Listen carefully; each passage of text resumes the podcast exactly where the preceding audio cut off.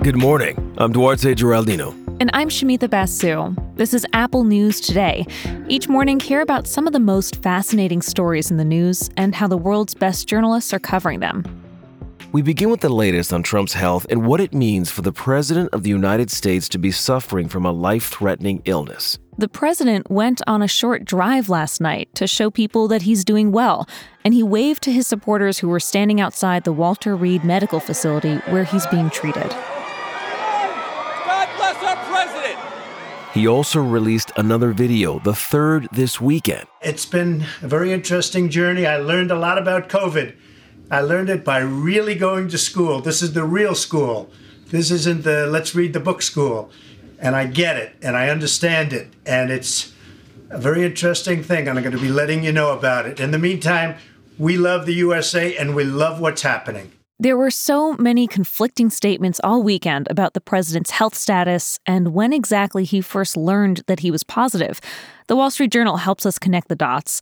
On Sunday, Trump's doctors said his condition was improving, that maybe he would even be able to leave the hospital as soon as today.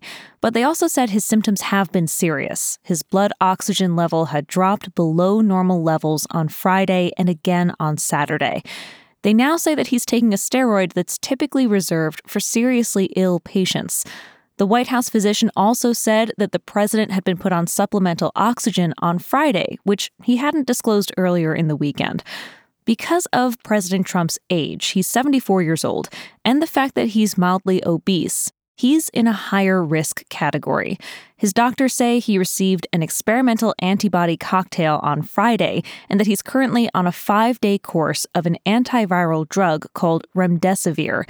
This is not F D A approved, but it has been authorized for emergency use. And that's at the heart of these conflicting messages. The president's medical treatments seem really aggressive, and he's reportedly exhibited serious symptoms, and yet the administration is apparently trying to communicate to you that he's doing just fine. Take the president's drive-by last night. Was it safe? Was it the responsible thing to do? An attending physician at Walter Reed called it an act of, quote, political theater and insanity. Doctor James Phillips tweeted, "Every single person in the vehicle during that completely unnecessary presidential drive-by just now has to be quarantined for fourteen days. They might get sick. They might die." On Saturday night, the White House released photos of the president working at the hospital, and he was dressed in a suit, he was signing papers, except if you zoom in on the photo, the pages he's signing are blank. These photos were taken just ten minutes apart from each other, but they show the president working in two different rooms in the Walter Reed suite. And this quickly led to speculation about why the White House felt the need to stage a photo op. And then there's that confusing timeline. The only reason we know about it is because of Jennifer Jacobs. She's the Bloomberg reporter who tweeted on Thursday her sources were telling her Trump's close aide Hope Hicks tested positive. Within hours, the president confirmed he and his wife are infected, and then the confusion began. On Saturday, the president's doctor, Sean Conley, said that President Trump was, quote, seventy-two hours into his diagnosis, which implies that Trump knew about his diagnosis on Wednesday, the day after the debate. That would mean that he knew his positive status before he attended a fundraiser in Bedminster, New Jersey. But then Doctor Conley walked the statement back, saying he should have said day three, counting Thursday evening, Friday, and Saturday. So either the president's medical team is hazy on the facts about their most important patient, or the White House is rewriting the messaging that's being put out about the president's health. Whatever the case, it has people wondering, how can we trust what's coming from the White House?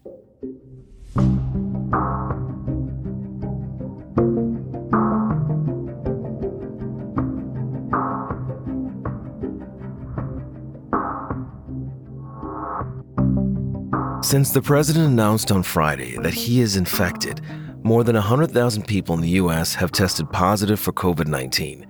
Vox points out, right now, Trump is one of thirty thousand people in the U S hospitalized with the disease. Chris Wallace on Fox News implored viewers to take this seriously. The president of the United States is the, in the most secure bubble in the world, in the sense that everybody who comes in contact with him has to take a test, and he still got it. So wear the damn mask and follow the science. Oh my goodness. That's the key takeaway. Now, it's not clear where the president and first lady contracted covid nineteen, but some health experts suspect the gathering in the Rose Garden to celebrate Amy Coney Barrett's nomination to the Supreme Court may have been a super spreader event. This was last Saturday. You can see photographs from the gathering, rows and rows of people sitting shoulder to shoulder in the garden, hugging and handshaking, with many people not wearing masks. More than one hundred fifty people gathered in the Rose Garden. And as of right now, around four a.m. on Monday morning, at least eight people who were celebrating in that garden have tested positive. That includes the president, First Lady, Chris Christie, Kellyanne Conway, and Senators Mike Lee and Tom Tillis. Both of those senators are on the Judiciary Committee, which begins hearings on the nomination of Barrett next week. According to one health expert who spoke to the Washington Post, it's very difficult, almost impossible, to track chains of infection that may have started in the Rose Garden. When Doctor Conley spoke to the press on Saturday, he suggested the C D C was coordinating with the White House on the response to the Rose Garden event. Yet, it was reported shortly after that the C D C is not helping the White House map out a response. And as far as the city is concerned, an official from the Washington, D C's mayor's office said, usually, the city works with private entities like colleges and universities to do contact tracing, but the White House is its own sovereign institution. It does not have an obligation to report things to the city. So when it comes to contact tracing, the White House is flying solo.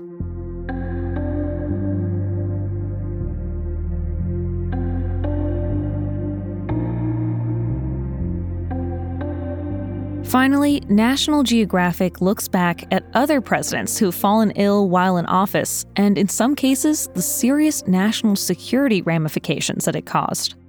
Did you know President Woodrow Wilson contracted the nineteen eighteen flu?